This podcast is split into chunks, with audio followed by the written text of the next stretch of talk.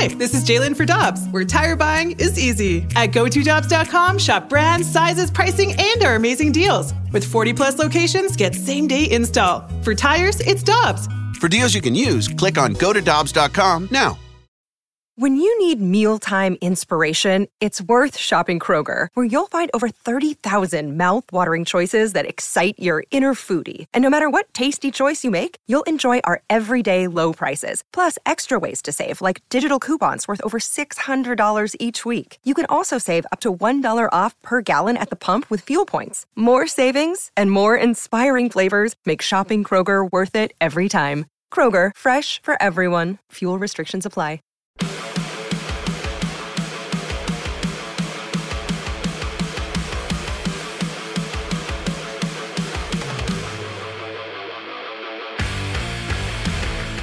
With Dan McLaughlin, I'm Randy Karraker. Good to have you with us on 101 ESPN and 903. Your time check brought to you by Clarkson Jewelers, an officially licensed Rolex jeweler. And we head to the Brown and Crouppen Celebrity Line. And uh, one of Dan's analysts on Bally Sports, pregame, postgame, and in-game, Rick Ankiel, joins us on 101 ESPN. Rick, good morning. How you doing? I'm doing good. How about you? Everything's great. It, it's a great morning because the Cardinals won a game. You've been through it before, and I know that you're emotional about it now. It really is different how you handle a losing streak as a player as opposed to a fan, isn't it? Yeah, no doubt about it. Um, listen, you just try to, to keep it simple and execute on each pitch, you know, and try not to worry about what you've done in the past week, but it's kind of hard to ignore it. So, what a good win for the Cardinals right there. You know, Rick, uh, I, I've said this to many, many people privately and a few times publicly on these shows, but now that you're on the air, I'll just tell you, you did a fantastic job. First ever uh, regular season game in the booth with me over the weekend. So you're to be commended for uh, just getting in there, getting it done. And your knowledge is both a, a, hitter and a pitcher is a perspective that no one else in the game has. Um, so congratulations on that. You did a hell of a job. In terms of, of being now on this side of it, and you're watching the game because when you're in the moment as a player it's one thing. When you're watching up in the booth it's another. So what what are you what are some of the things that you take away looking at it from this perspective whether you're watching it on TV or or at the ballpark and, and watching it from the booth? Well uh, just being a former player i think first and foremost i try to remind myself of how fast the game is. It looks easy when you're on this side of it watching it on TV compared to when you're in the box and 98's coming at you and they're throwing splits sink cut um, whatever it may be, right? So I think, first of all, as an analyst, like I said, just trying to remember the speed of the game and how hard it actually is between the lines. And, Rick, you had to evolve as a hitter again after you you left pitching and became a hitter. We've been talking a lot this morning about Tyler O'Neill. Can you give us your impressions of what you've seen from him over the last few years as he has grown as a hitter? Certainly um, his ability to, you know, now it seems like he's trying to drive the ball up the middle to right center. Uh, it seems like he's it's given him a lot more plate coverage. Uh, and he's, you know, he's a five tool player. He's exciting to watch. He's fun. I mean, it's not how far you hit it, it's how many, but he's hitting some majestic home runs. I mean, it's, he really is. Um, I said this the other night. I feel like you know, we got a WWE star, right? This little bound up ball of muscle, and he's just exciting to watch. As a golfer, all of us as guys, we're testosterone laden, and we we swing the club as hard as we can on occasion. It's got to be really difficult, and I'm sure you went through this to just ease in and let the bat do the work. Uh, 100%. I, I feel like, especially when you struggle, because your initial feeling is to try to do some damage. Let's say you're 0 for 5, 0 for 8. Maybe you've hit a couple balls, balls hard, but you have nothing to show for it. Uh, you're almost up there trying to do more instead of doing less. When in fact, um, you want to just slow it down, shorten up, throw a single out there, and then when you start to feel more confident with your power swing, then let it go. I, I, think you offer tremendous perspective on this, and we touched upon it a little bit, I think, over the weekend. But the fact that there are sticky substances for pitchers. So, all right, you're a former pitcher. It was prevalent then, not the sticky substances that we see now. Now it's being taken to a ridiculous level. And you're a hitter to where some guys, and maybe you're included in this, are saying, I don't mind if a guy's got a little rosin or something to control the baseball. So Take me on both sides of this, as a pitcher and as a hitter. What, what do you think this is all about in in terms of how much you want to have it in the game, and, and those that really don't want to see it at all?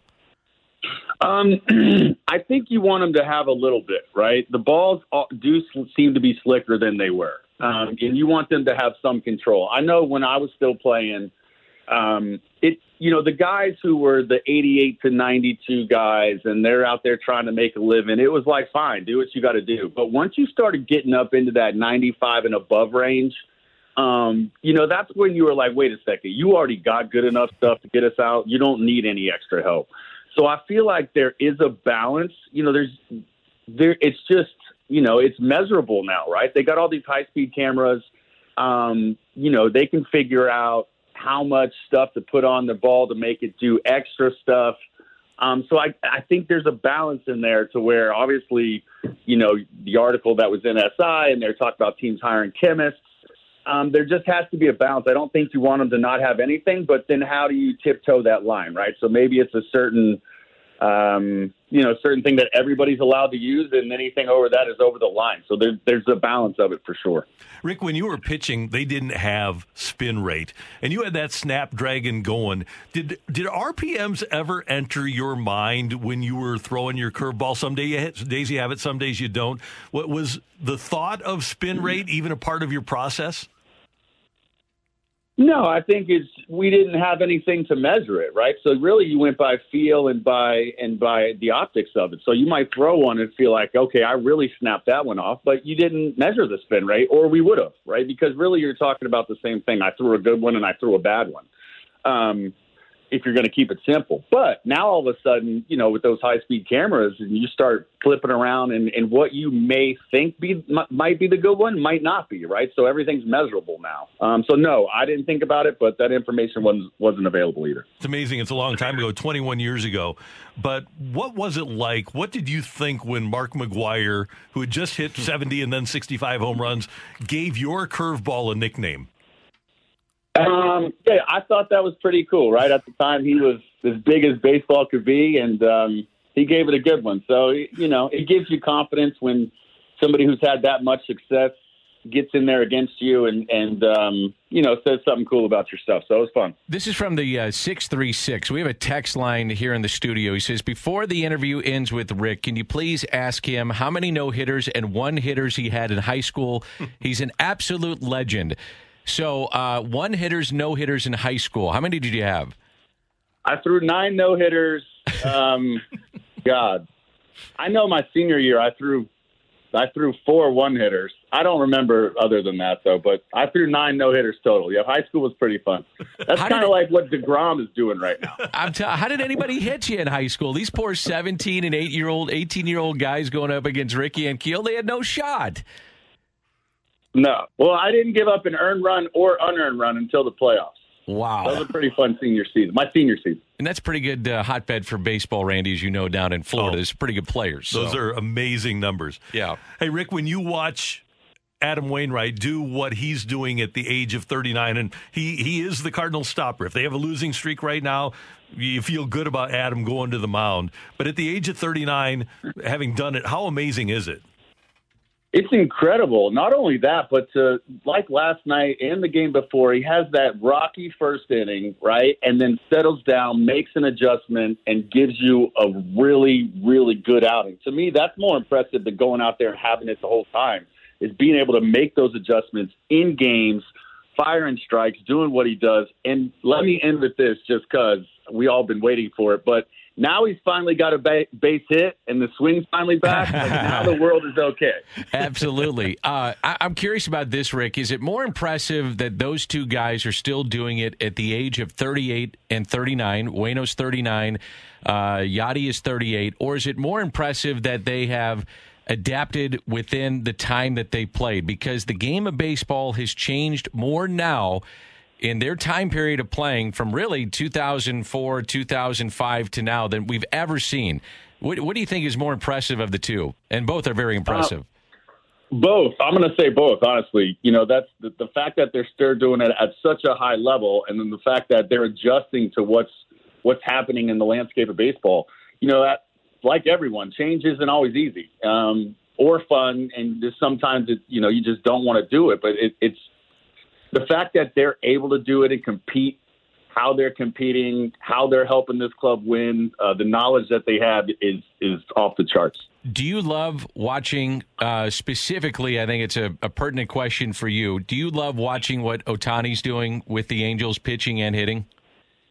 Uh, one thousand percent. I feel like yeah, especially in today's game where you have.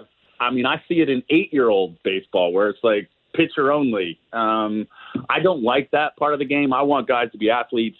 Um, and I, I just I think it's important for for young kids to have somebody to look up to who is playing both sides because I think we'll see more of it moving into the future.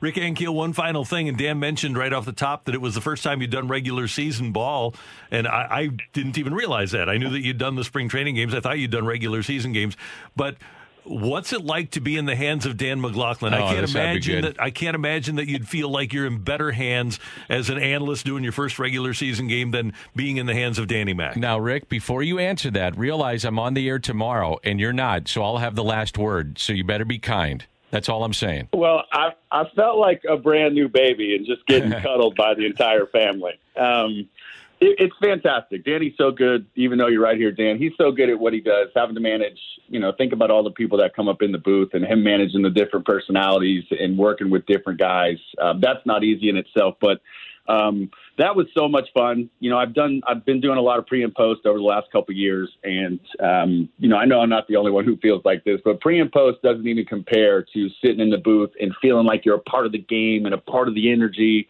and a part of the heartbeat with the fans in the stands. Um, that that was that was awesome. Yeah, and, and we felt that in that that seven run sixth inning because we. I felt bad for you because normally when you when you have a game and you you you have a guy that's doing it for the first time, you, you want to have some action, you want to have some good games. The Cardinals were getting thumped, and I, I said to Rick, we were between innings. I said, "This is as low as I can remember." a game being. Even more so than the blowout of the Indians, uh, the game two nights ago, was that Sunday for like the yeah. first four or five innings. I felt bad for you because we're trying to, you know, think of things to talk about, what's going on, not a lot of action. So, um, and people loved your perspective of hitting and pitching. And, and, there's just no one literally in the world that can provide the kind of analyst uh, work that you do. And I, I just thought you were great at it. So it was a lot of fun, a lot of fun for me. Yeah, me too. I, I, really enjoyed it. I can't wait till the next time. It's going to be fun. And I will echo what Dan said. And Rick, we, we can't wait to hear you again in the booth. Great job. You always bring it here. We appreciate you joining us this morning. Have a great day and a great weekend. Thanks, guys. Appreciate it. You got it, Rick. Thanks. Rick Ankiel with us on 101 ESPN. Hi, this is Chris Howard, host of Plugged In with Chris Howard. The College Football Playoff Committee made their decision on Sunday, and as much as I loathe the idea of Ohio State losing their way into the College Football Playoff, I 100% agree with OSU making it in over Bama. Nick Saban citing some hypothetical point spreads to prove his point that the Tide deserve a spot in the college football playoffs holds little substance when you consider Bama's best win is over Texas. No, the committee got it right.